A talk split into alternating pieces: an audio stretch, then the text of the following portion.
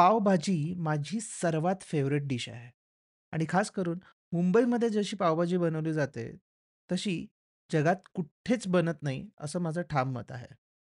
पण पावभाजी कशी तयार झाली? कोणाला आयडिया आली असेल, की सगळ्या भाज्या मिक्स करून टाकूया आणि पावाबरोबर मस्तपैकी खाऊया? चला तर मग जाणून घेऊयात एक्झॅक्टली काय झालं. आता तुम्ही म्हणाल यात काय इकॉनॉमिक्स आहे? तर ते तुम्हाला लवकरच कळेल.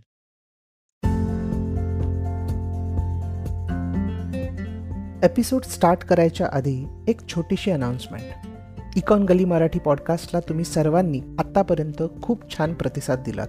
हा पॉडकास्ट प्रोड्यूस करणं सोपं नाही आहे रिसर्च करणं इंग्लिशमधून मराठीत ट्रान्सलेट करणं स्क्रिप्ट बनवणं आणि मग रेकॉर्डिंग आणि एडिटिंग हे सगळं पकडून कमीत कमी एक अख्खा दिवस द्यावा लागतो. या व्हेंचरमधून मला फायनान्शियली काहीच फायदा होत नाही पण मानसिक समाधान नक्की मिळतं. तुम्हाला जर असं वाटत असेल की ह्या पॉडकास्टमुळे तुम्हाला थोडा तरी फायदा होत आहे तर तुम्ही देखील हा पॉडकास्ट प्रोड्यूस करू शकता.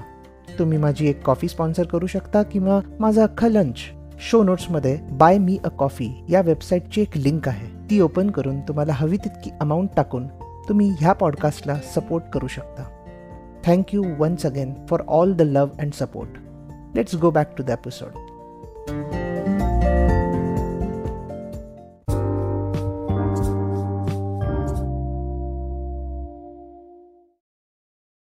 pav bhaji आणि अमेरिकेतले सिव्हिल वॉर यात डायरेक्ट कनेक्शन आहे.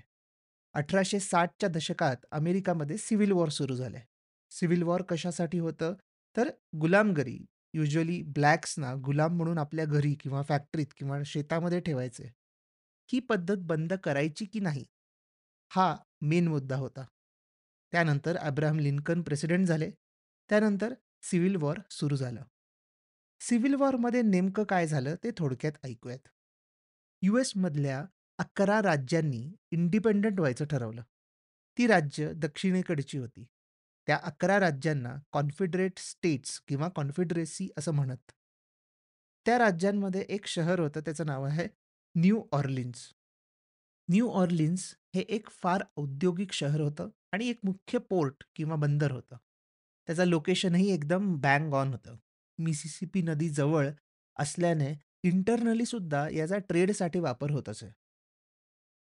साऊथ यूएसच्या वेगवेगळ्या प्लांटेशन्समधून कापूस हा न्यू ऑर्लिन्सकडे यायचा आणि मग तो सगळीकडे एक्सपोर्ट केला जायचा. अमेरिकेत पिकवलेल्या कापसापैकी निम्म्याहून अधिक कापूस न्यू ऑर्लिन्स बंदरातून जायचं.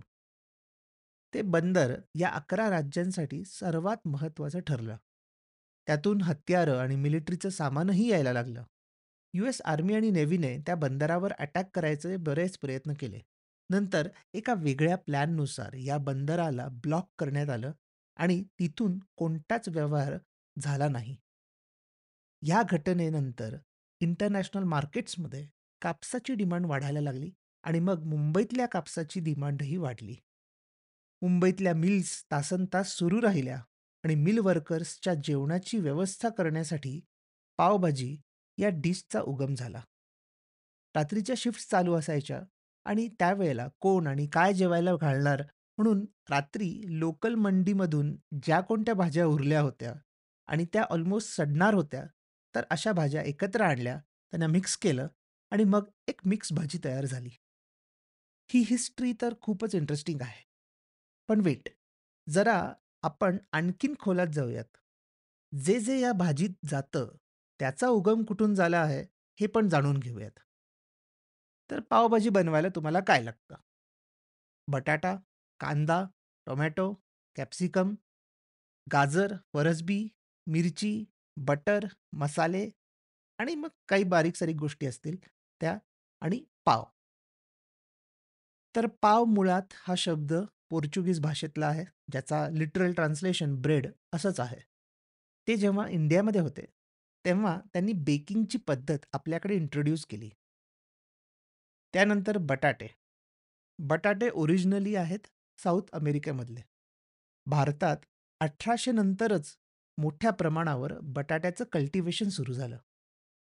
टोमॅटो, मिरची, भोपळी मिरची ओरिजिनली आहेत मेक्सिकोमधले आणि पोर्चुगीजांनी ते भारतात आणले. मग ब्रिटिशांनी गाजर, कोबी आणि फरसबी आपल्याकडे आणले.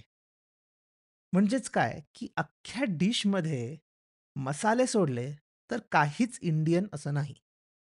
मग पावभाजी ही इंडियन डिश आहे की नाही? खरं तर पावभाजी ही अस्सल इंडियन डिश आहे. इन एसेन्स, इन्ग्रीडियंट्स वाईज नाही.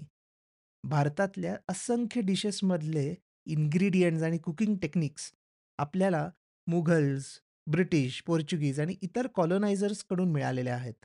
आणि भारताचं वैशिष्ट्य असं, की त्या सगळ्यांना आपण मस्त कोणत्यातरी मसाल्यात घालून त्यातून एक वेगळी डिश बनवतो, जी इंडियनाइज्ड असते.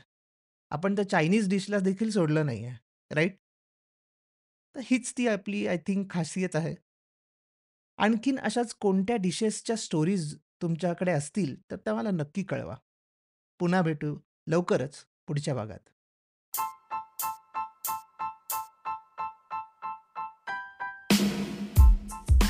तुम्ही हा episode Spotify, Econ Gully website आणि लिडिंग पॉडकास्ट ॲप्सवर ऐकू शकता. मी दर सोमवार, बुधवार आणि शुक्रवार नवीन एपिसोड्स घेऊन येतो. तुमचा फीडबॅक आणि सजेशन्स शो नोट्समध्ये दिलेल्या माझ्या ब्लॉग, लिंकडिन किंवा ट्विटर अकाउंट्सवरून मला नक्की कळवा.